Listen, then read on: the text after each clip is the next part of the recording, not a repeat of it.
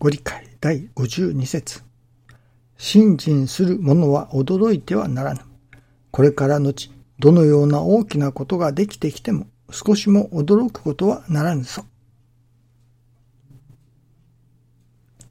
いつ、どのようなことが起きても、それはどこまでも神様の間違いない働き、根校大臣御取り次ぎの県内にあることと分かっていても、びっくり仰天するようなことがある。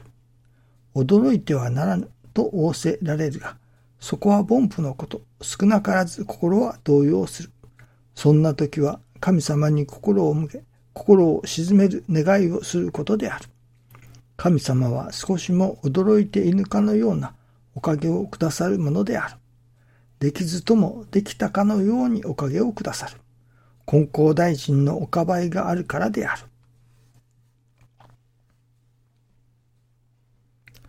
おかげをくださるものである。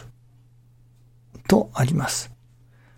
神様が、天地金の神様がおかげを授けてくださる。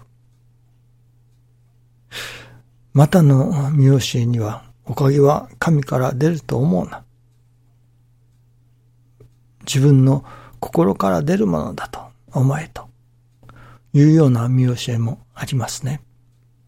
それは、やはり天地書きつけにもあります。おかげは和らぎ喜ぶ我が心にあり。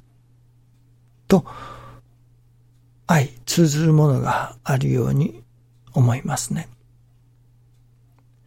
しかし大切なのはその、やっぱりおかげをいただく。なるほど、それは自分の心から出るものかもしれませんけれども、それは自分の心が作り出すというよりか、その私どもの心に神様が感応してくださって、おかげを授けてくださる。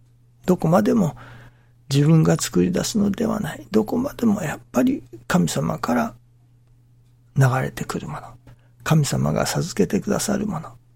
それは私どもの心のありようによって神様が授けてくださるか、授けてくださらないか。が変わってくる。だから、私どもの心次第だと言われるのでしょうけれども、私どもの心次第で働いてくださるのは、やっぱり神様ですね。今朝いただきますのは、それこそ私どもの心というのでしょうか。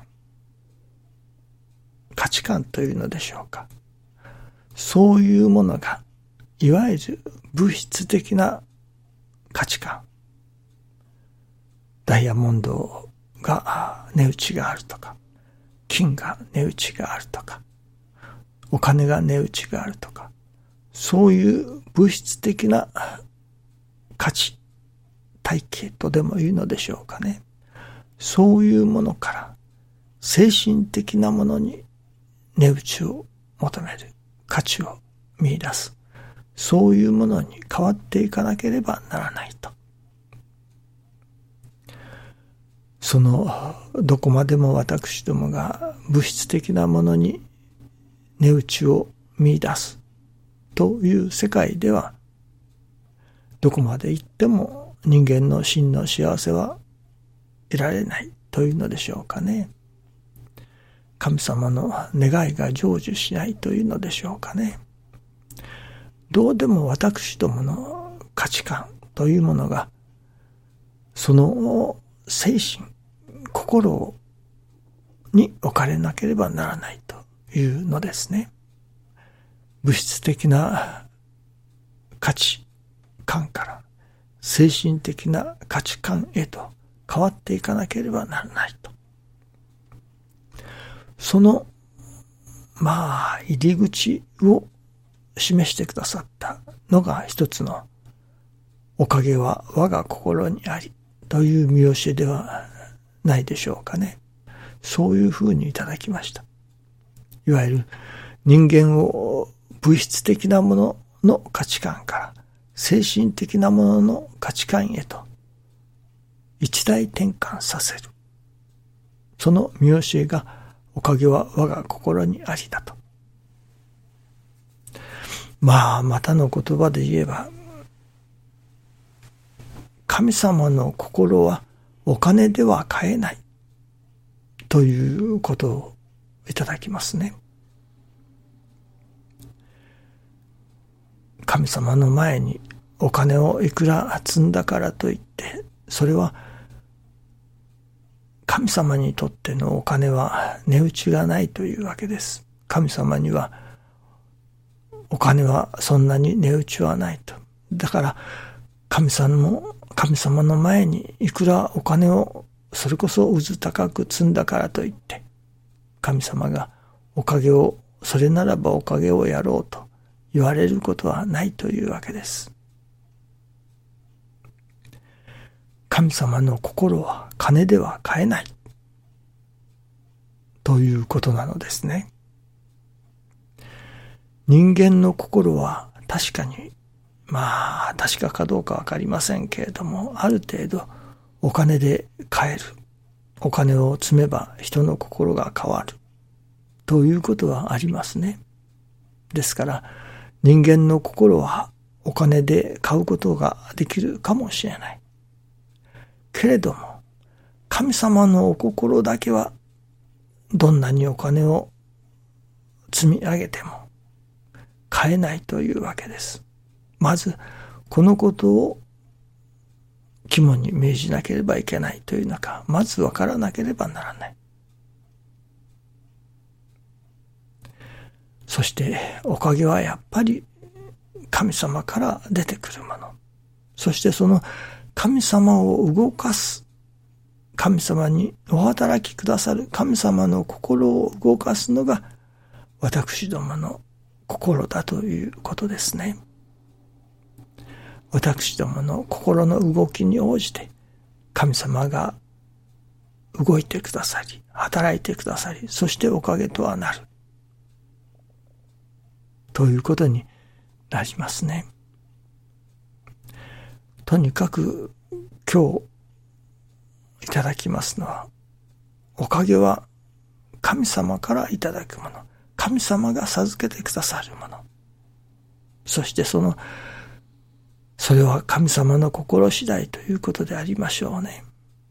しかもその、では神様の心はお金では買えないということなのです。私どもが神様に金銀、いわゆる金銀財宝、ダイヤモンドを差し上げたり、金をどれほど高く積んでも、神様のお心は買うことができない。神様のお心を動かすもの、それは私どもの心だけだというわけです。神様は私どもの心に感能増し増してくださる。お金ではないのですね。例えば、100万円お供えしておかげになったとしても、それは神様が100万円を喜ばれておかげになったわけではありませんね。その100万円をお供えしてでも、というその氏子の心根に感じてくださって、おかげになったということですね。その100万円でおかげになったのではないということです。神様の心では、そんなお金とか、金とか、ダイヤモンドとか、それこそ家倉財産と言われますけれども、人間が価値あるものと思っているものは、神様には全く無価値だということです。ただ、神様が価値を見出されるのは私どもの心だということですね。人間の心はお金や物で買えるかもしれないけれども、神様のお心はお金や物ででは買うことができない。ということを、まず腹決めせねばならんということですね。おかげは我が心にあり、おかげはお金にあり、おかげは100万円にあり、とはおっしゃっておられない。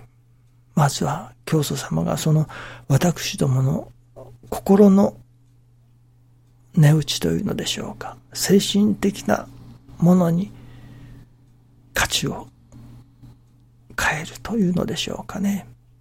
そういう狙いもまず第一に、まあこれは入り口かもしれませんけれども、そういうものがあるということですね。どうぞよろしくお願いいたします。ありがとうございます。